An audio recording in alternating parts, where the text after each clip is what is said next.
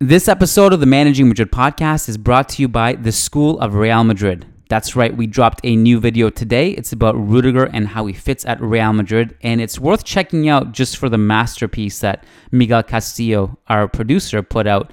He's joined the team three episodes ago now, and he's put together back to back to back masterpieces. He is a genius, incredible video animator. We are super proud to show him off uh, and have him part of the team. So go over to the School of Real Madrid YouTube channel, check out today's video on Rudiger, and it's also pinned on the managingmadrid.com homepage. This episode is also brought to you by The Guild. Head on over to theguild.co, that's G U I L D.co, theguild.co, for luxury stays in apartment like atmospheres, but with hotel amenities and guest service they hooked us up in Dallas. It was super comfortable, super incredible, great locations. They have they have locations all over the states, and uh, we really enjoyed staying with them. Top notch service. The rooms were clean, big, spacious, and if you're looking for something more homey rather than a hotel, I would highly suggest you going over to theguild.co to um, to book your stay if you're traveling within the United States. Coming up next on the world tour, we have Las Vegas and San Francisco. Uh, we are obviously following the team in those two cities for preseason. So if you're heading to the Clásico in Vegas or for the game against Club America in San Fran, make sure to come out to the podcast as well. They're they're basically planned in a way where you'll be in the city for both the game and the podcast guaranteed. So if you're going to the game, make sure to come out to the podcast as well. We'd love to meet you.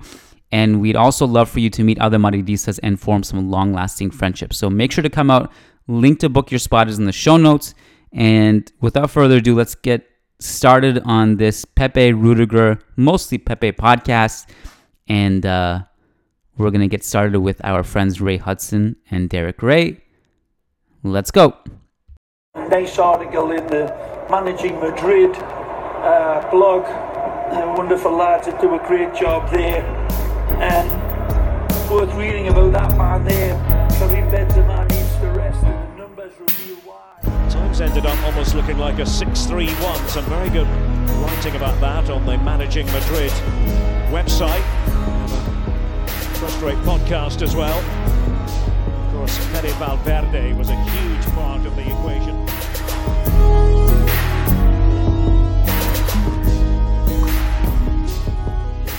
Hello and welcome to a Wednesday edition of the Managing Madrid podcast. We are recording a special episode because one of our writers wrote an excellent article that was very popular, made the rounds on social media, got a lot of clicks on the website, and every time someone likes to, or sorry, someone writes an article that does really well uh, and puts a lot of effort into their writing, I like to have them on the podcast to discuss it further, and I'd like to do that more often. So, using this podcast as momentum moving forward to do that more.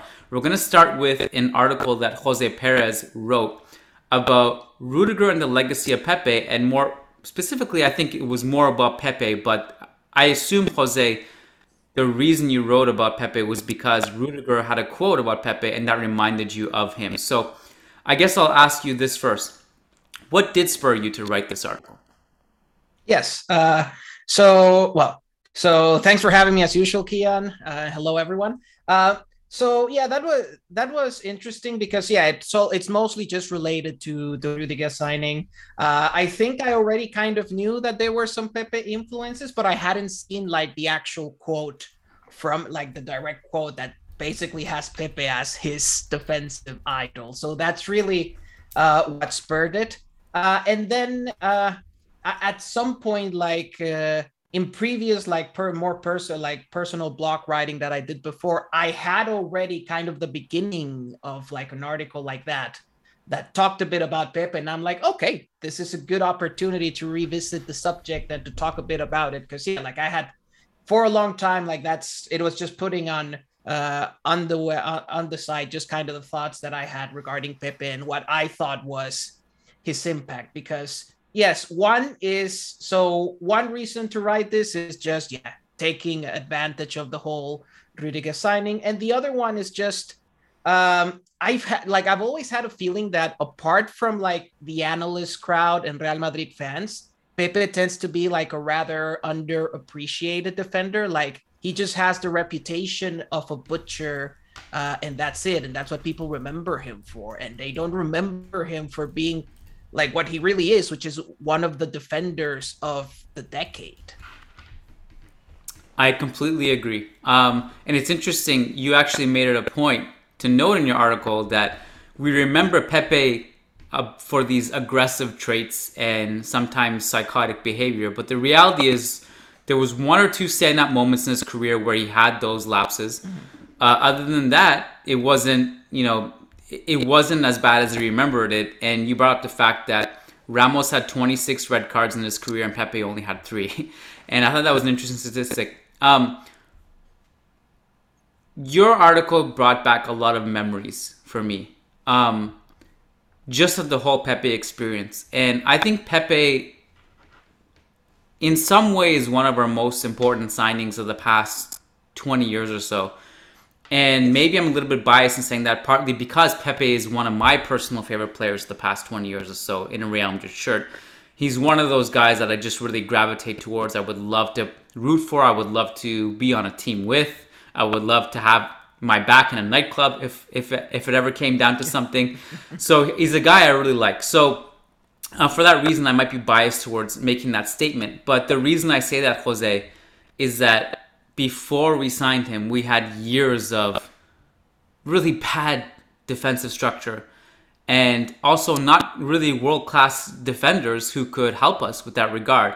I mean, we had signed Fabio Cannavaro, who had just come off an unbelievable World Cup, one of the greatest performances a mm-hmm. defender has ever put in a World Cup.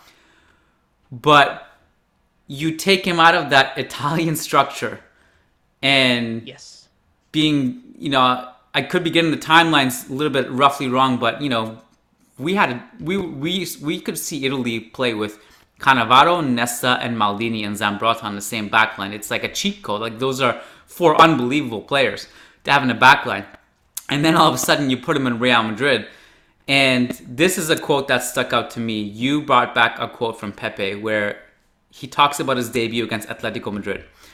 And he says, quote, in the 30th minute, our play broke down and they came at us one versus one and we ran backwards. I looked back at Fabio Cannavaro and told him, Fabio, Fabio, cover, cover. And he said, no, we don't do that here. To each their own side. And I was like, it's like that? Fuck. I was looking around and I saw the fullbacks high up, the defensive midfielder high up. And I was thinking, what, 50 meters behind me and I'm here to play one versus one? Then I thought to calm down that it would do well anyways. End quote. So, Jose, my question to you is I don't even know if it's a question. Why don't you just talk about the fact that the glaring lack of structure that exists at Real Madrid and the more chaotic nature and what and and does it just do you need to be something a different kind of breed of defender to be a defender at Real Madrid as opposed to other places? Yes. So I think so now kind of the beat of defender that Pepe is is is a bit more what's expected of a top club because nowadays top clubs are expected to like uh, have more control, to have a high defensive line. So it's more the expectation. But back then, and it's also kind of what I mentioned in the article, it was not the norm. And we and the Cannavaro example is is a great one. Like and and you think of the defenders that Real Madrid had, like the five, seven years before that, like the older Hierro, Helguera, uh, Christoph Metzelder, Heinze, uh, Cannavaro, like these are guys who are not got like none of them was made to like live 50 meters away from their goal. Uh, and, and that's the thing. It, it's what you mentioned. You take Cannavaro away from that Italian defensive structure, and then you put him in this situation where it's it, it's just him and Pepe defending with 50 meters behind them, like complete completely exposed without much without much structure, without the other players defending much either. So um yeah, so it's like it was chaotic. There was there was not there was not that much structure and it's kind of like Cannavaro said like to each to each their own and and yeah, that's the thing. Like that's the environment where Real Madrid center backs lived in. And I remember that back then, of course, back then I didn't analyze football much, but we just said like defenders came in and you're like, Walter Samuel is bad. Like Walter Samuel is bad. Uh, that's another Walter Samuel is another excellent example of a guy who lived in Italian defensive structures, goes to like a far more open setup in Real Madrid, doesn't do great. And and again, that's the thing. Like we can go through all the center backs in those times, and it's the exact same issue. Like none of them were made to defend in that chaos in that much space until Pepe came. He's the only one, he's the first one,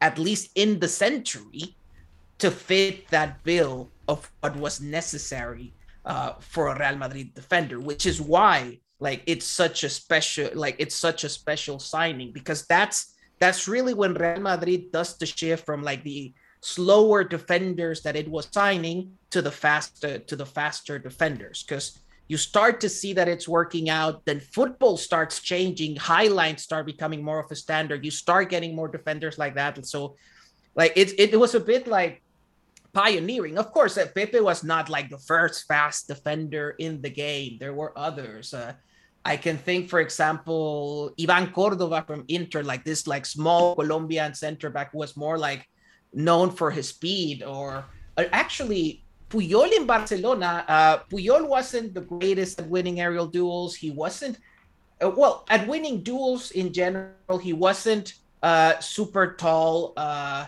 so, uh, but he had a lot of good recovery speed.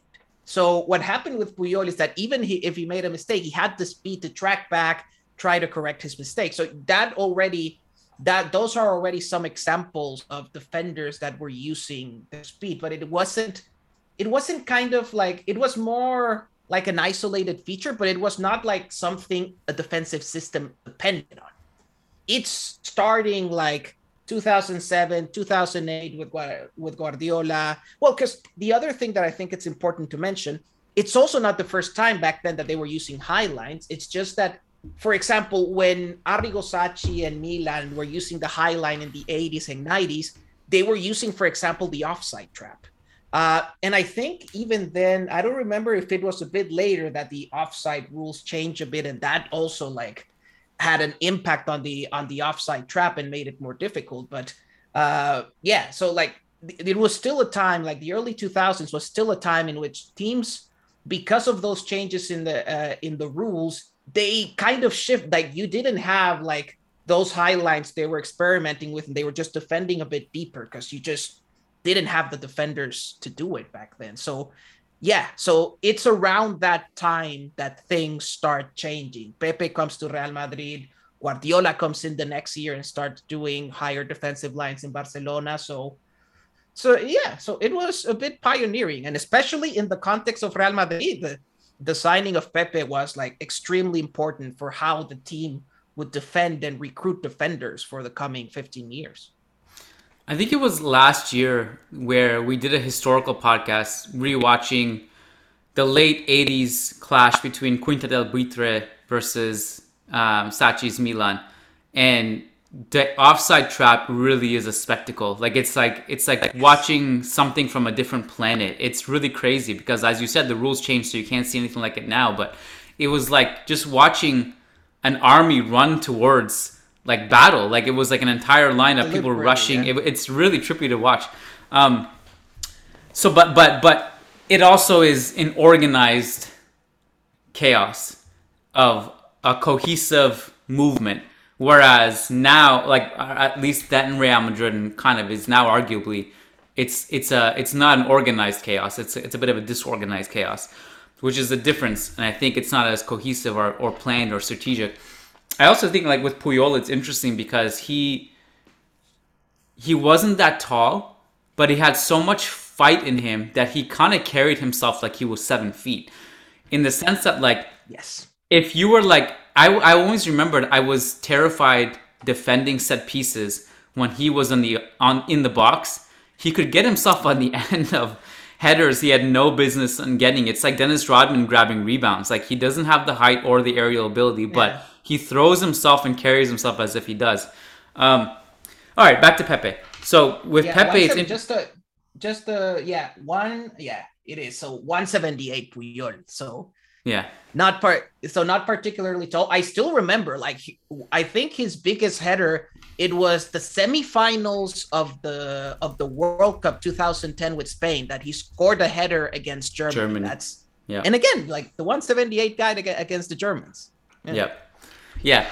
Um, so it's interesting too when we're talking about chaos. Ironically, in some way, it actually gets rectified a little bit when Capello comes because it went from like having no balance to almost being so defensively mm-hmm. airtight. With like, there was a point where you had Pepe. You had Ramos right back, Pepe and Cannavaro in the middle, Heinze on the left back and then you had you know the mishmash of Mahamadou Diarra, Emerson. So you had a bit of more of a defensive shield when Capello came, and a little bit more better structure defensively anyway. But I really like the fact that in your article you brought up the 2007 Classico at the Camp Nou, and yeah. I often bring that up when sometimes people will ask me like, what are some of the most underrated stand up performers of the last few years that we don't talk about. And I think that is one of the best defensive performances I've seen from someone in our backline. I don't know if ever, but it's got to be like top five. I like Pepe in that game was really flawless, and I'm glad you highlighted that. So, wonder if you can speak about his performance in that game a little bit. And I also would encourage listeners to go back and watch that game if they can. Yeah, yeah, that's a that's a fun one. So it's uh, at that two. That's one. Is, that one is like December 2007, something around those lines. So at that point, Capello was gone. You had Schuster uh, coaching, and yeah, you had that defensive line that was like around like he- Heinzen left back, uh, Pepe Cannavaro or Metzelder, depending. Uh, and yeah, like to give a bit of background, the interesting thing about all that is that Pepe goes in and goes comes into Real Madrid and well he sees the mess that like we described that how how do you defend here? Like this is a mess. How do I defend here? How do I survive here? And the first performances were rough. Like uh, what I remember clearly is that like his first uh, there was the game against Atletico but then there was another one uh, I don't know if it was I guess it was uh, after that was the Super Cup against the Sevilla yeah like that really good Sevilla uh, with Kanouté, uh, what Kanouté and Luis Fabiano. That was that was some duo. Um, and uh, yeah, they were going against that really good Sevilla in the Super Cup. Got spanked uh, by Sevilla in the Super Cup, and I, I I think that was Pepe's first official game, and he looked off and like looked out of play, looked out of place, watching the ball go over him, like out of position, etc. Like he was confused. You look back on it, and you, he was simply confused. Um, I think then, and a lot of those f- first parts of the season uh, were a bit were a bit like that. Uh, I think the one I think his first red card was in that time. If I re- no no no, the first red card was the was the big kick against Casquero and Getafe. No no no, but that he didn't get a red card there, but in general, like he just looked out of place in all of those things, and people were questioning it. It's like, what a stupid decision! Like buying this uh, Portuguese center back that no one knows for that amount, and look at him, he's doing poorly. And then you go into the Clásico and you see what happens. So that one, so that one was a Clásico uh, in the Camp Nou. Uh, that one, I don't know if you remember, that one was one with the, with a really nice goal from Julio Baptista. Um, really nice volley from Julio Baptista. And yeah, the main thing, of course, at that stage, uh, was not the best season for Eto'o and Ronaldinho. They were not at their peak, at least then. But I mean, still, it's Ronaldinho and Eto'o, like some of the best attackers in the world.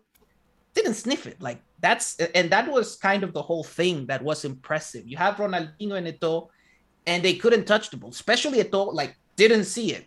Pepe was winning the duels of the, all the time. Pepe was getting to the ball before him, barely got a hold of the ball. Then Ronald, if Ronaldinho got the ball, then like one of the things that that was interesting back then is that Ronaldinho gets the ball, like gets it on the left, going into the box. Uh, well, is going trying to go close to the box, and then Pepe goes outside the box to try to cover him. And again, those little things look now kind of normal in, in like uh, normal now but it wasn't it wasn't like that before like back then the center back was more likely to just stay in the box and not go outside. Back then, the center back was more likely to stay in the defensive line and not try to go out of it to anticipate. So that's and that's why I said that it was them facing uh, the future of defending because it's just it was something that was not usual uh, for the age and yeah he was the big factor in nullifying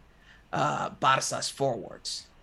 Yeah, it's interesting, and for all the reasons you mentioned, Jose, I think I mean it's not like he, it's not like he played 50 years ago, but so obviously this is kind of an obvious statement, but he fits into modern football really well for all these reasons that you mentioned. Like, you know, his his game holds up I think for the next 20, 30 years probably. He's he was so athletic, he can put out fires. Also, like someone it came across my timeline, I don't know who posted it, but someone had posted highlights of that Classico Copa del Rey final where Cristiano Ronaldo scores the header in extra time. And uh, it brought me back to Pepe's performance in that game, which was so epic. And also, there's that scene of him rising up for a header that hits the crossbar in the first half, and he's he's just so dominant. And it was uh, it kind of ties into what you're what we're talking about here. Um, I'm going to ask you two questions to end this podcast, and I, I think this could be a two-hour podcast pot- potentially, but this is going to be a bit of a quicker one. I also have to pick up my son from daycare. So, question number actually no, sorry. There's only one question I really wanted to ask you. Um, where does Pepe rank among Real Madrid defenders of the past 20 years? Of the past 20 years? Ooh. Yeah. Like, that's the thing. Like, if we consider past 20, well, even past 20 years, that, that already, I mean. I did it that way to make sure we eliminate Hierro Sanchez and stuff so we don't even have to get into yeah. that discussion. Yeah. Yeah, I mean, if we put it that way, the first like five years or so, like the early 2000s, are a mess for defenders. Again, just yeah, players who were just not in a system that fit them. I mean, to me, it's kind of a clear Ramos first, Pepe then. Uh, yeah, and the comparison there is super interesting because to me, uh, of course, if we look like for me, uh, Pepe was the better pure defender compared to Ramos. Uh, Pepe was more consistent. Like Ramos, you know, he, we know how Ramos is at this was at the beginning of the years, like that September October part where he was kind of switched off, making more mistakes than usual. Pepe didn't switch off like that, and that's the thing. Like he was the more consistent week in week out, and there were several times where it was Pepe putting out the fires. It was Pepe putting out mis- like trying to correct any mistakes that Ramos did and everything. Uh, again, the tackling technique uh, was cleaner than Ramos, which is why he racked up fewer, which is why he racked up fewer cards. Like as a pure defender, I do think Pepe was better. Then, of course, if we go as a global, you know, footballer, considering both defensive, offensive impact, of course, Ramos is on another level because of that offensive impact. But yeah, to me, that's the one, the one and two. Uh, and Ramos mostly because as a footballer, he's just better and more impactful. Yeah. Yeah, that agreed. That's the way I have it too. I have Ramos one, Pepe two, and I think the importance of Pepe coming in 2007 can't be understated. The timing of how desperately he was needed at the club, and also how much how much he kind of bridged the gap until Varane came along a few years later, and you know uh, he was just incredibly necessary and vital, and also just really really good. I kind of wish he could have stayed a little bit longer. I thought we could have yeah. held on to him for one or two more years. It would have been needed, yeah. but at the same time, at least we we did win multiple titles without him in Europe. But um, he he he was great, uh, a fan favorite, uh, yeah. and one of my personal favorites absolutely and uh, yeah and and that's the thing like you look at it and at least from a defensive perspective that's the legacy. That's the kind of defender that we've been looking for. And that's and that's why i mentioned it. You look at it like Varane, Nacho, Alaba, Rudiger, you see the common thread there? There because they're all kind of different. The common thread is still the speed to live in a high line. You need a defender who at least has the speed to be comfortable in those situations. Because again, Nacho, Nacho is faster than he looks. Um, yeah. So uh, that's that's really the common characteristics. Uh, of course, like Nacho and Alaba are maybe not as strong, not as dominant defending the box, but then you have Militao and Rudiger, and those those are Pepe successors. Like that, those carry the legacy of Pepe for sure. And and and, and like I mentioned in the article too, uh, like they follow very similar career trajectories because like Pepe, those first five year, four years or so at Real Madrid was still a bit more error prone, uh, not that comfortable defending the box, made a few more mistakes sometimes, which just like lacked the compo like that elite composure uh, that he had later on in his career. Same thing with Militao, same thing with Rudiger earlier in Rudiger's career. Uh, start out like more chaotic defenders, they make positional mistakes. They go out, go forward and defend, perhaps when they shouldn't. It's almost like too much energy to contain them. And then Pepe learned to control that fury and chaos over time. Rudiger has learned to control that chaos and fury over time, especially with Tuchel. And a similar process will happen uh, with Militao. So, and that's and that's the fun thing. Like you see uh, you see that now there's a good chance that Real Madrid is going to play for long spells with like Militao and and Rudiger uh, as the center back duo, and that's that's a Pepe inspired uh, pairing. So that's that's the legacy. That's and that's the fun thing, and that's why. So like I think we underrate a bit the impact that Pepe had, uh, at the very least in Real Madrid, and the things that Real Madrid looks for their from their defense. Jose, thank you for writing the article. Uh, everyone listening to this, you can you can see it on Managing Madrid. It's called Rudiger and the Legacy of Pepe. And I, I hope we will see many great Rudiger moments to come. And we both love Pepe. I think everybody loves a little bit of Pepe. So go and read that article if you haven't already. Jose, thanks for your time, my friend. And we'll chat soon. Thanks for having me and see, and see everyone around.